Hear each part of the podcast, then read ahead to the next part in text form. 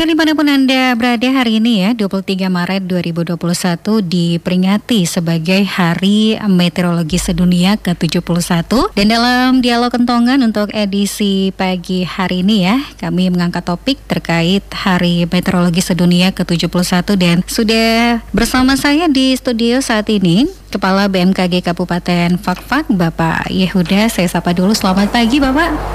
Selamat pagi Ibu. Ya sehat Bapak ya Sehat, Alhamdulillah. Baik, narasumber kedua adalah Bapak Yoga Wahyu Pradana.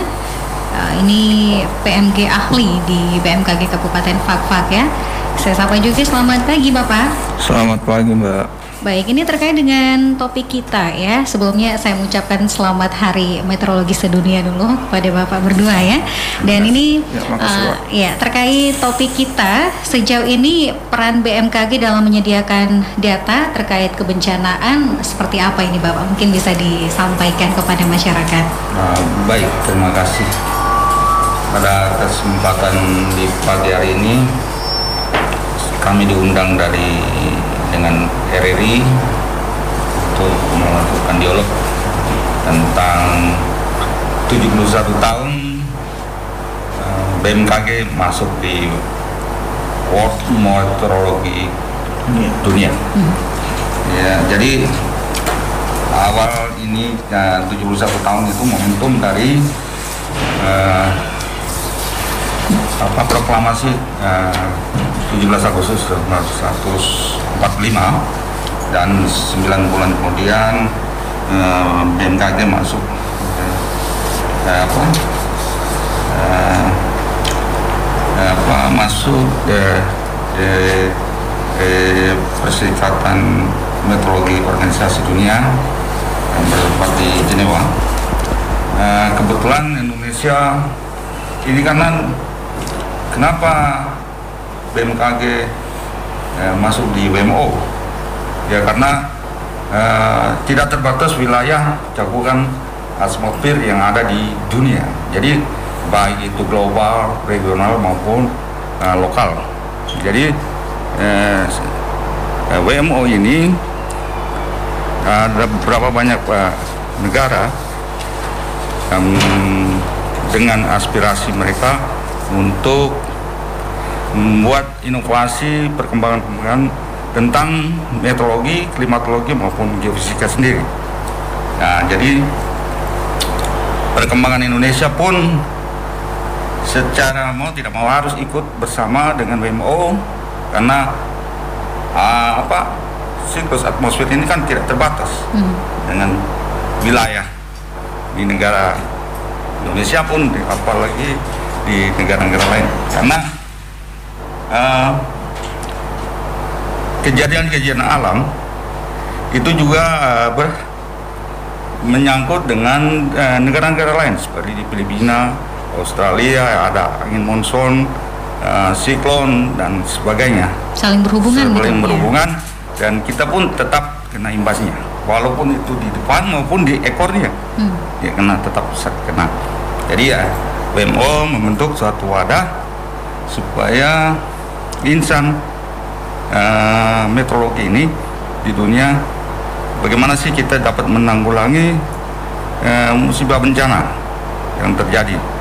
Baik itu dari topan uh, banyak segala macam Katrina ada segala macam siklon dan sebagainya macamnya. Nah itulah kita dipadukan jadi satu untuk berinovasi di mana mengembangkan ilmu eh, untuk setidaknya mencegah, hmm. mencegah dan memberi informasi tentang meteorologi, klimatologi maupun dan geofisika sendiri. Untuk di Kabupaten Papua, eh, alhamdulillah kami sudah eh, bekerja sama dengan RRI hmm. sesuai dengan undang-undang kami eh, nomor 9 tahun 2000 9 itu di mana pasal 34 juga kelembagaan penyiaran publik pemerintah maupun daerah itu diharapkan dapat memberikan informasi yang seluas-luasnya tentang meteorologi, klimatologi maupun geofisika itu sendiri. Jadi eh, kami di Fakfak ini eh, BMKG Fakfak khususnya stasiun meteorologi Toria itu eh, tugas pokok kami itu pelayanan informasi cuaca penerbangan sendiri. Jadi eh, apa pelayanan itu khusus untuk meteorologi penerbangan. Dengan tapi ada juga informasi melalui informasi umum seperti perakhiran cuaca, Perkiraan cuaca. Ya. eh, terus peringatan dini Hmm. dan cuaca ekstrim.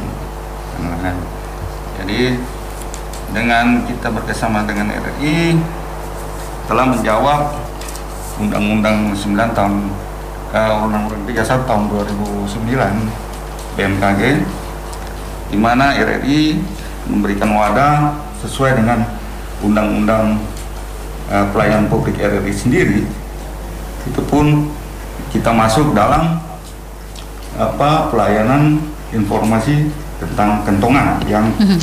sudah dicanangkan oleh eh, lembaga penyiaran publik RRI. Iya, kemudian Bapak ini seberapa penting informasi meteorologi itu sendiri bagi masyarakat khususnya yang ada di Kabupaten Fakfak ini? Iya, terima kasih. Eh, kalau mau lihat di penting ya penting sekali sih. Penting sekali ya, mhm. gitu. Karena informasi per- peraturan cuaca saja kalau kita tidak memberikan eh, penyiaran atau melalui RI tidak mungkin semua orang bisa tahu Hmm. yang kita expose di eh, media sosial sendiri baik itu Twitter, Instagram itu kan tidak semua orang tahu. Iya. Tapi kalau RRI kan menjangkau di pelosok daerah, ya nah, desa apa seperti itu pasti orang tahu. Walaupun kita punya update, tetap kita eh, selalu mendengarkan RRI. Yang baik itu Pro 2 atau Pro 1 gitu ya kan, ya gitu. Jadi bisa terjangkau apa kebutuhan masyarakat baik itu di tentang perakhiran cuaca sendiri, Hmm. terus peringatan dini maupun cuaca ekstrem yang kita keluarkan diharapkan masyarakat bisa peduli seperti pada tema yang diambil tahun ini yang ke-71 eh, Hari Meteorologi Dunia itu mengambil dengan judul The Ocean or Climate and Weather artinya mari kita waspada terhadap cuaca, peduli iklim dan selamatkan laut demi keselamatan dan kesejahteraan gitu maksudnya. Jadi tema tahun ini ya? Ya, Hmm. tema tahun. Jadi ada satu contoh eh, ini yang masuk dalam selamatkan laut yang terjadi di Kecamatan Karas. Baru-baru ini pemerintah daerah minta eh, dibuatkan data tentang tinggi gelombang Hmm. karena abrasi yang terjadi di pesisir laut Karas di antara kurang seti- mungkin saya tidak eh, tahu persis ah, tempatnya tapi eh, dari eh, pemerintah daerah minta data untuk eh, tinggal gelombang di bulan Februari tanggal berapa ya, 20-an sampai di bulan Maret Hmm. Itu terjadi tinggi gelombangnya hampir 5 meter. Jadi itu memukul eh, unt- apa pembatas untuk pecahkan gelombang itu hancur. Hmm. Itu kenapa? Karena eh, pengerokan pasir di sekitar itu banyak sehingga air dan eh, pasir-pasir yang ada itu dia cenderung tidak kuat Nah, seperti di tahun-tahun yang dulu karena sudah eh, pasirnya diangkat Diambil ya? ya diambil memang datang lagi Hmm. tapi kan tidak sekuat yang dulu ya. jadi pasir itu untuk nahan eh, apa kekuatan eh, baik itu pembatas pemecah gelombang maupun penduduk di sekitar itu ya kan banyak yang masih pakai eh, tiang kayu Mhm. itu kan nanti dia jangan sampai eh, dia rubuh itu kan tidak selamat dan sejahtera juga kan terganggu ya. Baik. Manusia. Begitu kira-kira informasi itu baru salah satu dari contoh sekian banyak. Ya, jadi sangat penting sekali ya untuk masyarakat Ya, mengetahui. Kan gini ya, eh, informasi cuaca maupun peringkat ini dan data-data lain Mhm. itu tidak dipungut biaya. Lain halnya dengan jasa, konsultasi dan lain-lain sebagainya. Nah, itu dipungut biaya karena apa? Data itu sudah terintegrasi di Megasoft maupun di database BMKG. Ya itu tidak bisa dibuka sembarang. Jadi Mhm. dan lagi apa user atau stakeholder yang data harus memberikan informasi apa penyebab atau untuk keperluan apa gitu konstruksi kah atau klaim asuransi kah dan sebagainya gitu. Jadi bisa dimanfaatkan data-data dari BMKG Iya. ini untuk berbagai hal seperti itu ya. Oke, kami eh, ajak Anda juga para pendengar yang ingin berinteraksi, Anda dapat bergabung melalui jalur telepon 0956225523 atau melalui jalur SMS dan WA di 082196737977. Sebelum kita lanjutkan kembali dialog kentongan pada siang hari ini, kita dengarkan dulu pesan-pesan berikut ini. Yoga, kenapa sih di sekolah selalu ditemani mamanya? Kasian kan mamanya menunggu lama. Yoga takut tahu, takut sama ibu guru. Yoga takut gempa. Oh, coba Yoga dengar lagu ini. Kalau ada gempa, lindungi kepala. Kalau ada gempa, masuk kolong meja. Kalau ada gempa, Jauhilah kaca. Kalau ada gempa Lari ke lapangan. Begitu yoga. Dulu Rere juga takut gempa. Tapi diajarkan mama Kalau ada gempa itu Jangan panik. Cari tempat berlindung yang aman. Saatnya kita jadi bangsa yang siaga hadapi bencana.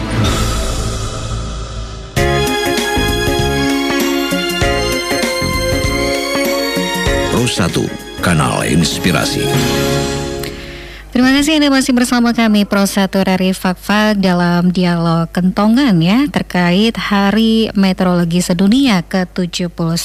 Untuk Anda mendengar yang ingin berinteraksi ya, kami kembali ajak Anda melalui jalur telepon 0956225523, SMS atau WA di 082196737977. Ya ini eh, kalau berkaitan dengan eh, meteorologi ya, pasti yang eh, masyarakat awam eh, ingin mengetahui juga ini terkait kita mendengar cuaca kemudian ada musim. Nah, apakah ada perbedaan terkait eh, kedua hal ini? Apakah eh, terkait unsur-unsur meteorologi yang dipantau ada perbedaan seperti itu? Mungkin masyarakat juga ingin mengetahuinya. Silakan Bapak bisa memberikan penjelasan terkait hal ini. Baik, terima kasih. Kalau dipandang dari eh, ilmu meteorologi sendiri, karena itu ada eh, tiga, tiga bidang, meteorologi, klimatologi, dan geofisika sendiri.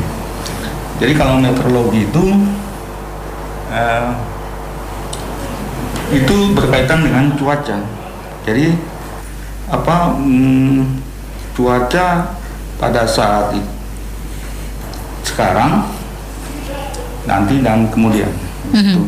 Jadi kalau klimat eh, meteorologi sendiri itu mempunyai eh, apa eh, eh, kegiatan yang kami jalankan ini kan melalui pengamatan Iya. atau observasi dulu. Mhm. Ya, jadi observasi yang kita lakukan itu baik uh, anginnya sendiri, suhu udara, terus uh, tadi itu angin itu ada kecepatan dan arah dari mana angin, angin itu uh, berada dan Mhm. menuju menuju ke mana. Ya. Terus ada kelembapan udara itu sendiri, terus uh, apa observasi yang lainnya. Terus, sedangkan uh, meteorologi sendiri itu observasi yang kita sudah lakukan itu terus kita godok Mhm. kita godok sehingga menghasilkan suatu analisa tentang perakiran perakiran cuaca jadi kenapa beda perakiran cuaca dengan data yang kita sudah integrasi di database pertama itu karena perakiran cuaca itu kan eh, dengan ada pertimbangan-pertimbangan lokal di wilayah kita eh, itu kita bisa memprediksi perkiraan eh, satu hari, dua hari, tiga hari atau sampai 10 hari. Hmm. Karena sedangkan, nah ini kenapa perkiraan itu selalu tidak tepat? Banyak orang yang wah ini iya, meleset seperti itu ya. Memang karena itu namanya perakhiran. Mm-hmm. Perakhiran tidak mutlak 100%. Lain halnya dengan data yang sudah kita integrasikan. Itu 100% tetap pak betul. Banyak di Indonesia sendiri. Itu kita lihat di Jakarta pun uh, anak-anak yang mangkal duduk dengan celana pendek main laptop dia bisa bikin peraturan cuaca hmm. karena dia mengambil unsur-unsur meteorologi itu dari negara lain hmm. seperti Singapura yang itu biasanya mereka keluarkan di aplikasi memakai nama Aquaweather ya banyak orang pakai tapi tidak tepat. Karena data itu tidak semua dia dapat seperti kita lakukan. Seperti kita observasi dan kita punya unit pelayanan teknis. Itu di seluruh Indonesia itu kan ada sekitar eh, lebih dari yang meteorologi penerbangan sendiri 194 UPT belum ditambah klimatologinya belum ditambah geofisikanya sendiri. Jadi itu juga semua melakukan observasi meteorologi. Nah kedua perbedaan meteorologi dengan klimatologi itu meteorologi itu kan sesaat mm -hmm. tidak kontinu. Kalau klimatologi itu kan uh, ini data itu itu di, dihasilkan dan dikumpul untuk jangka waktu entah itu satu bulan eh, enam uh, bulan satu minggu atau seperti Indonesia kan sudah ada ada nah bisa ada, bertahun juga seperti itu ya, ya satu tahun pun mm -hmm. sampai berpuluh tahun itu namanya klimatologi klimatologi ya, itu dikumpul iya ini ada kaitannya juga dengan musim bapak atau ya, bagaimana ya nanti sebentar eh, hmm. jadi itu di dari godok sehingga kalau musim itu itu masuk dalam nah, bidang klimatologi hmm. karena musim itu ada musim enam bulan di Indonesia kan ada musim kering dan hmm. musim basah nah sedangkan kalau untuk Papua Barat khususnya Papua kami tidak punya tidak dalam masuk dalam zona musim jadi gini maksudnya zona musim itu dengan perhitungan 30 tahun uh, curah hujan yang dihasilkan di daerah setempat itu lebih besar, lebih dari 3000 mm per tahun. Jadi untuk Papua Barat dan khususnya Kabupaten Papua kita tidak punya zona musim. Jadi biasanya hujan, ya hujan karena besarnya hujan di satu tahun condong lebih besar dari 3000 mm gitu. Hmm. Maksudnya jadi Fak ini termasuk yang tidak ada zona musimnya seperti ya. itu ya. Oke, kemudian uh, Bapak sejauh ini kondisi iklim laut dan cuaca di Fakfak ya. uh, seperti apa ini mungkin bisa disampaikan? Untuk uh, hari ini dan seterusnya ya, kami ya, mungkin bisa perakhiran uh, Bapak Yoga ya. Bapak ya, Bapak ya. Yoga. Silakan. Ya, terima kasih Pak Yuda. Tes tes. Oke, terima kasih Pak Yuda atas waktu yang diberikan kepada saya dan untuk hari ini kondisi cuaca di wilayah Fakfak pada pagi hari diperkirakan berawan dan hujan ringan pada sore hari hingga malam. Kemudian untuk siang hari sendiri itu berawan dan untuk dini hari nanti uh, berawan tebal. Untuk daerah Fafak sendiri, eh, kenapa hujan di Fafak sendiri tidak lama dengan intensitas lama? Karena curah hujan itu sendiri dipengaruhi oleh topografi. Karena Fafak ini kalau kita lihat topografinya tidak datar. Berbeda dengan tempat lain yang topografinya datar. Contohnya untuk asal daerah saya sendiri seperti Sorong itu kan daerahnya datar kebanyakan di kota. Jadi uh, intensitas hujannya sendiri itu jauh lebih lama dibanding dengan daerah fak-fak yang daerahnya kebanyakan pegunungan. Sehingga untuk intensitas hujan sendiri itu cenderung singkat. Untuk daerah fak-fak sendiri eh, kebanyakan khususnya daerah fak-fak ini eh, tipe hujannya adalah tipe hujan lokal. Karena dengan topografi sendiri di pusat fak-fak maupun daerah lain seperti Karas, Wartutin, uh, Bom Rai itu sendiri topografinya berbeda-beda. Jadi cenderung curah hujannya apa uh, atau hujannya itu relatif lebih hujan lokal. Pernah kejadian sekali saya dari Torea itu kering, tapi sampai di Tanama hujan deras. Hujan deras ya. Terus sampai lagi di Wagom, kering lagi. itu itulah yang menandakan sifat hujan di Fafak itu sangat hujan lokal. Lo, hujan ah, lokal hujan ya. Lokal. Nah, kemudian ini terkait puncak hujan tertinggi, apakah ada perkiraan sendiri untuk Fakfak? Oke, untuk selama 30 tahun ini Mhm. yang sudah kita olah datanya, curah hujan tertinggi di wilayah Fakfak itu biasanya masuk pada bulan Juli, Juni, Juli. Sedangkan terendah itu berada pada bulan November, Desember. Kenapa demikian? Uh, kita lihat dulu dari uh, kondisi pergerakan matahari.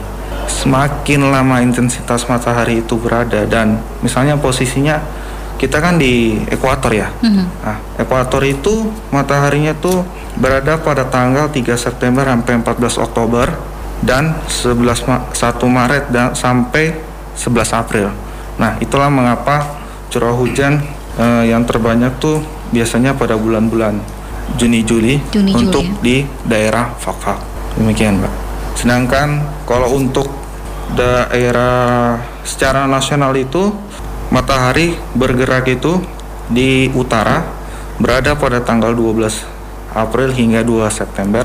Untuk daerah lintang ekuator mataharinya 3 September sampai 14 Oktober dan 1 Maret sampai 11 April. Sedangkan untuk matahari berada pada BBS wilayah selatan, maksudnya belahan bumi wilayah selatan itu berada pada tanggal 15 Oktober hingga 24 eh 28 Februari, Mbak. Baik, seperti itu ya untuk puncak hujan tertinggi perkiraan khususnya di Ah. Kabupaten Fakfak.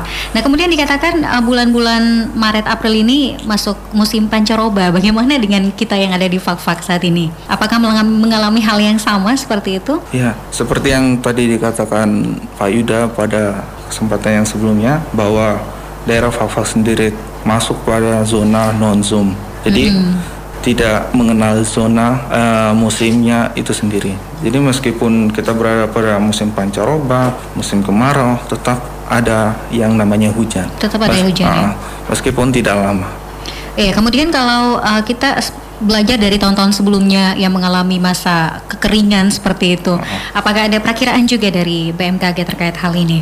Oh, untuk eh, pemanasan global terus musim kemarau Mhm. itu biasanya tergantung dari eh, dinamika atmosfer itu sendiri. Contohnya aja pada tahun 2015 itu terjadi kemarau panjang. Mhm. Itu karena ada iya, karena ada eh, kejadian yang namanya El Nino. Dampak El Nino. El Nino. El Nino. El Nino itu adalah musim kemarau kepanjangan, sedangkan La Nina itu musim hujan berkepanjangan dalam satu tahun itu. Iya, dampaknya untuk Kabupaten Pafak sendiri untuk uh, saat ini seperti apa ini, Bapak?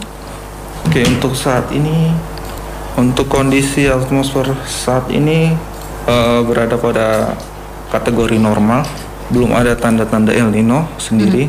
Jika dilihat dari fase globalnya, eh, dia berada pada fase normal. Untuk fase regionalnya juga dia masih normal, maupun tapi untuk fase lokalnya ini yang berbeda, Mbak, seperti yang tadi saya bilang.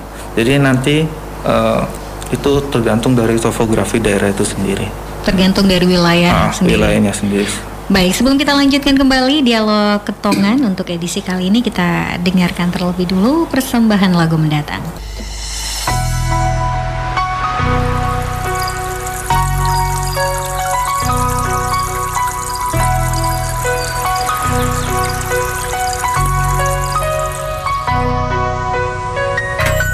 Ini teluk kami, laut kami Kami lahir untuk negeri ini.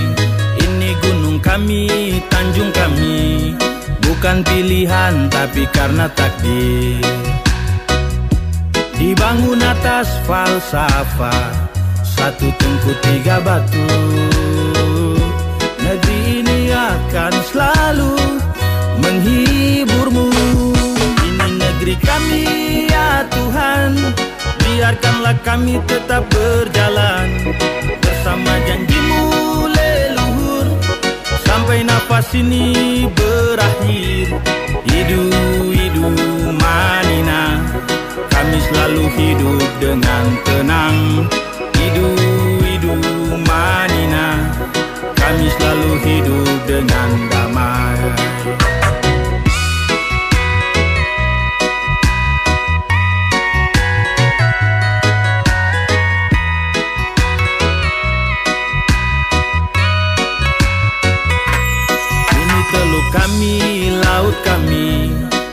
lahir untuk negeri ini. Ini gunung kami, tanjung kami. Bukan pilihan tapi karena takdir. Dibangun atas falsafah Satu tungku tiga batu. Negeri ini akan selalu menghiburmu. Ini negeri kami ya Tuhan Biarkanlah kami tetap berjalan Bersama janjimu leluhur Sampai nafas ini berakhir Hidu, hidu, manina Kami selalu hidup dengan tenang Hidu, hidu, manina Kami selalu hidup dengan damai.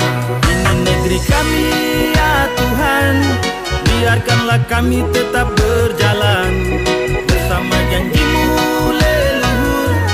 Sampai nafas ini berakhir. Hidu, hidu, manina Kami selalu hidup dengan tenang. Hidu, hidu, manina Kami selalu hidup dengan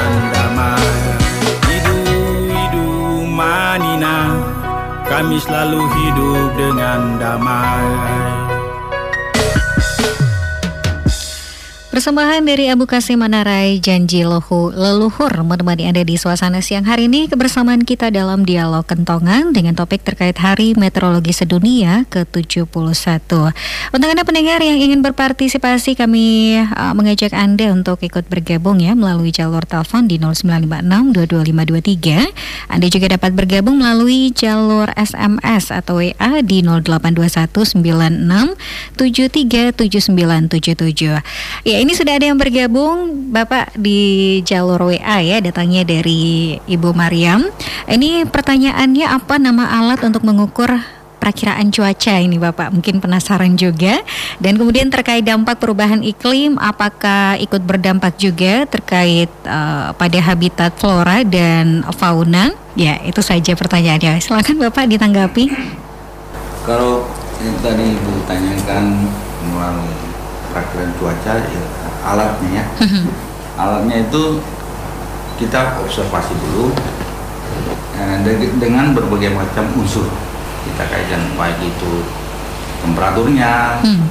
suhu udaranya, angin, kecepatan anginnya, arah anginnya, terus pergerakan awannya, terus kelembapan udaranya, tekanan udara baik itu di atmosfer maupun di kita sendiri di di artinya di kita Hmm. Uh, tempat di mana kita mengadakan pengamatan itu sendiri Pak. dan lain-lain sebagainya. Jadi kalau alat itu kita integrasikan dulu, terus kita kita lihat, nah, baru kita mengadakan pertimbangan, pertimbangan cuaca yang ada di lokal kita, itu nanti baru di dianalisa sehingga apa dan eh, pengaruh-pengaruh mana dari dari pagi hari ada empat bagian ya. Empat bagian itu masing-masing enam jam. Pagi hari siang hari eh, malam hari dan dini hari. Hmm. di subuh. Jadi itu di perakiraan cuaca itu sudah terlihat Ah, awannya itu cerah mendung atau tertutup sama sekali. Nah itu. Jadi di perakiraan cuaca kalau di infografisnya gambarnya tapi yang biasanya dikumandangkan oleh RI itu eh, eh, redaksinya. Mhm. Jadi memang ada alatnya ya. Kalau tidak ada alat kita tidak bisa memprediksikan. Gitu. Iya. Tetap ada alatnya ya Tetap untuk ada. memprediksi seperti itu. Nah, kemudian ini terkait dampak perubahan iklim. Nah, ya. Eh, perubahan iklim itu berpengaruh. Ya contohnya tidak usah jauh-jauh. Ya air kita juga pengaruh dari itu ya. Karena debit airnya makin menurun disebabkan oleh apa? terkikisnya hutan kita habis di hulu maupun di hilir itu kan pengaruh karena kemarin baru-baru juga ada konsultan dari daerah Anang Sungai yang minta data tentang eh, curah hujan intensitas curah hujan di Kabupaten Papua Hmm. ya eh, secara garis besar kita berikan datanya untuk mereka memprediksikan eh, debat air sekian terus gimana sih cara penanggulangan untuk membuat waduk lah ah, bendungan lah Mhm. itu kan tugas dari eh, balai apa balai dari daerah aliran sungai di dinas PU gitu. Iya, kemudian Bapak ini tanda-tanda perubahan iklim sendiri seperti apa ini Bapak untuk Oh, diketahui baik. masyarakat? Eh, eh, tidak usah jauh-jauh yang kita alami selama 30 tahun Papua kondisi Papua kan sudah terasa Hmm. ada perubahan kan? itu panas-panas sekali lebih dari 31 derajat Celcius terus hujannya makin kurang artinya sedikit hari hujan. Hmm. apalagi yang intensitas hujannya pun lebih sedikit ya kan? Itu pengaruhnya kan. Nah, kita kita kita analisa dan kita kita buatkan grafik. Nah, tapi masyarakat pun belum tahu. Tidak begitu terasa. Yang suhunya biasanya ya di Papua ini di antara 28 29 bisa sampai panas 31 sampai 32 pasti yang terasa saya sih di rumah terasa Panas Nah, ya? panas terus saya berburu lari lari lihat alat temperatur di, di kantor Hmm. memang betul karena suhunya lebih dari 30 yang biasanya 30 tahun di Papua tidak sampai segitu Hmm. Nah, sekarang sampai Sampai 30 ya. ya. apalagi nanti kalau ada El Nino lebih panas lagi kita takutnya jangan sampai terjadi tahun 2015 bulan Oktober terjadi kebakaran Hmm. Bom Raya maupun di Patipi sendiri ya di kecamatan Patipi gitu. Iya, kemudian ini kita rasakan suhu udara di Fakfak juga kayaknya akhir-akhir ini terasa panas gitu Bapak ya. Betul Apakah ini sekali. masih dalam batasan normal atau seperti apa ini Bapak? Iya, itu masih dalam batasan normal. Eh, suhu udara pun te- eh, dipengaruhi juga karena awan. Awan ya? Ya awan. Seperti kalau awannya cumulonimbus yang lebih banyak, Mhm. itu kan ada muatan listrik. Jelas dia lebih panas di sekitar Kabupaten Pokok ini. Iya. Nah, gitu. Jadi ini Bapak sebelumnya juga di dunia termasuk di Indonesia ini mengalami fenomena equinox yang terjadi di bulan ini ya. Nah, apakah ikut berdampak juga untuk di Fakfak? Ah ya nanti Iya. teman kita jawab. jawab. Ah, silakan, Bapak. Ya, oke. Ahli juga.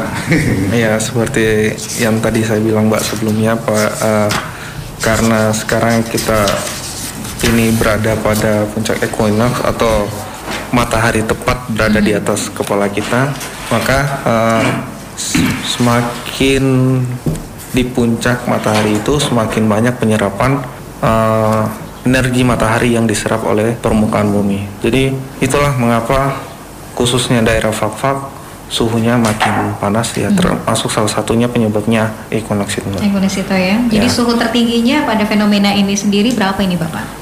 Kemarin waktu saya dinas analisis itu saya cek sekitar 32,5 32. paling tinggi. Jadi itu sih- kerasa banget itu Mbak. Itu kita pakai ke baju lengan pendek aja kita jalan cuma semenit aja itu tangan kerasa panas. Udah rasa terbakar ya. ya. itu pengaruh uh, perubahan cuaca maupun iklim. Perubahan iklim ya. global. Perubahan iklim global. Jadi kita di Fakfak juga ikut merasakannya. Ikut merasakannya Mbak. Ya, jadi untuk suhu tertinggi sendiri sejauh ini untuk Kabupaten Fakfak bagaimana ini Bapak dari data analisis BMKG? Untuk sementara sih 32,5. 32,5 ya dari data analisis. Itu maksimumnya. Maksimum. Ah, Ya, kemudian eh, analisis BMKG sendiri terhadap potensi bencana alam di Kabupaten Fakfak mungkin yang bisa disampaikan kepada masyarakat untuk lebih mewaspadai seperti itu. Ya, jadi kalau kebencanaan itu sendiri itu Bu, terjadi karena apa sebabnya? Eh, hidrometeorologi atau eh, pergeseran tanah gempa bumi. Mhm. Kebany- ataupun eh, angin kencang puting beliung. Iya. Jadi ada beberapa faktor eh, apa eh, fenomena alam itu yang menyebabkan bencana alam. Kalau eh, puting beliung angin di Kabupaten Wafat ini pada posisi di bulan-bulan ini memang angin agak kuat tapi tidak begitu lebih dari 20 knot ya per jam. Jadi kalau hidrometeorologi eh, banyak eh, karena fotografi kita eh, bergunung pegunungan ya, ya pegunungan. Jadi kita mengharapkan kalau ada hujan besar yang intensitasnya eh, lama, lama sampai hampir satu jam, itu kita harus waspada karena eh, apa tanah itu kan labil, ya, takutnya jangan sampai eh, longsor. gitu. Sedangkan gempa bumi sendiri, eh, puji syukur buat Tuhan Yang karena Papua ini juga walaupun jaringan gempa yang ada di Papua tidak begitu merapat ke Kabupaten Papua, tapi juga harus waspada juga. Tetap waspada ya. Untuk ya, kita juga punya alat eh, deteksi gempa yang namanya eh, seismograf juga.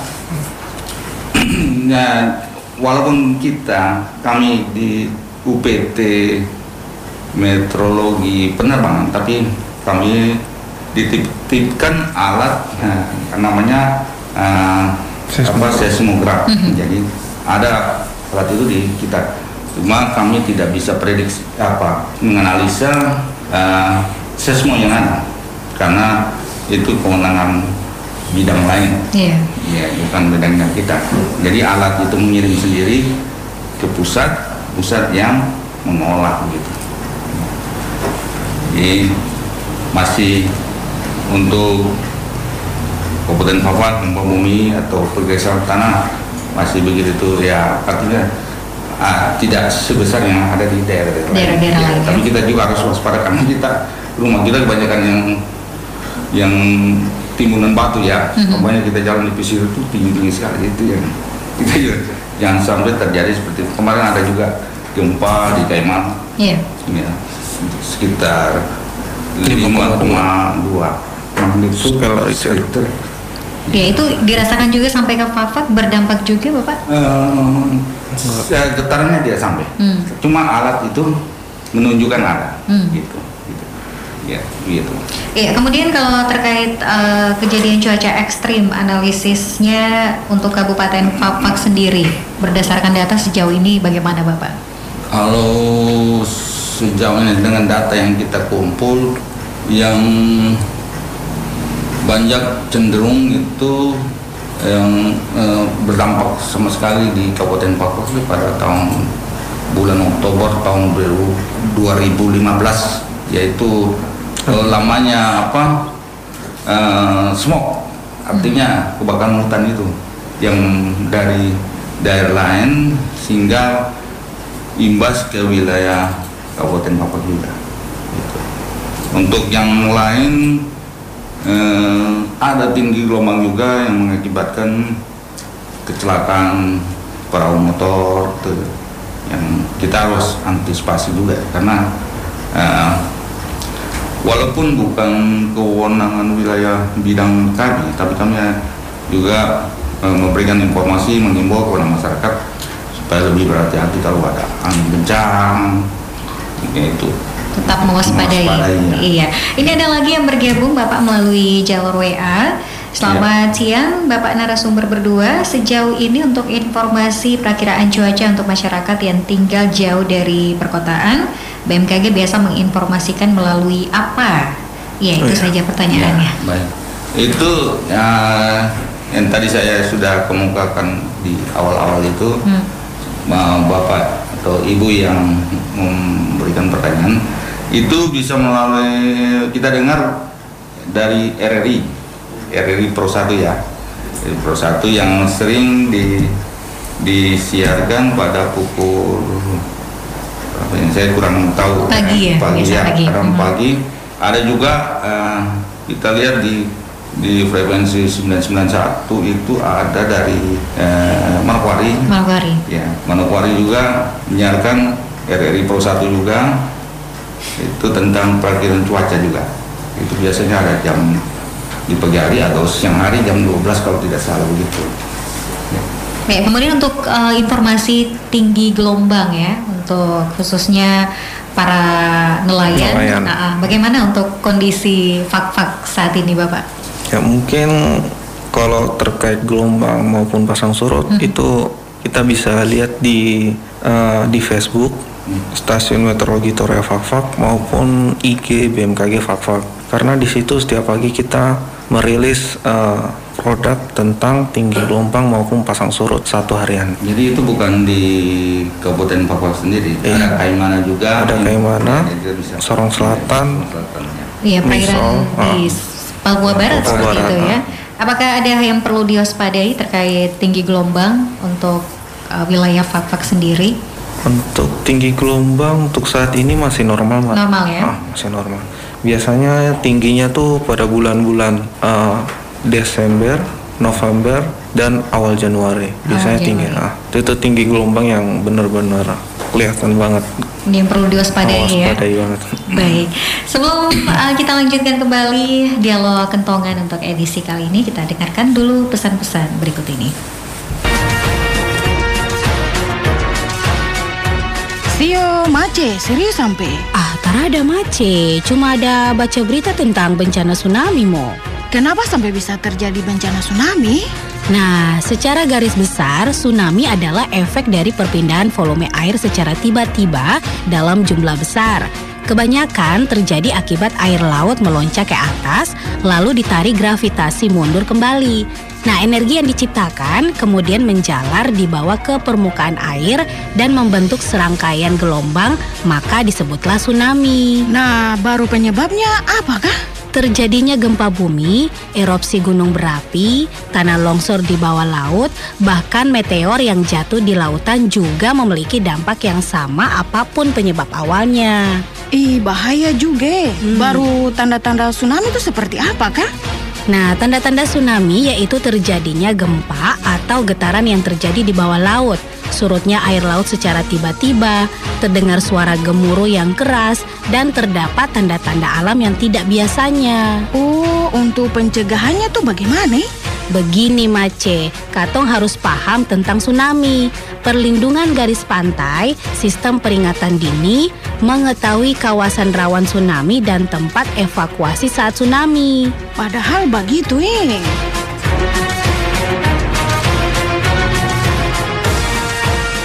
Kenali tanda-tandanya dan tetap waspada bila sewaktu-waktu bencana akan datang. Iklan layanan masyarakat ini dipersembahkan oleh Radio Republik Indonesia Fakfa.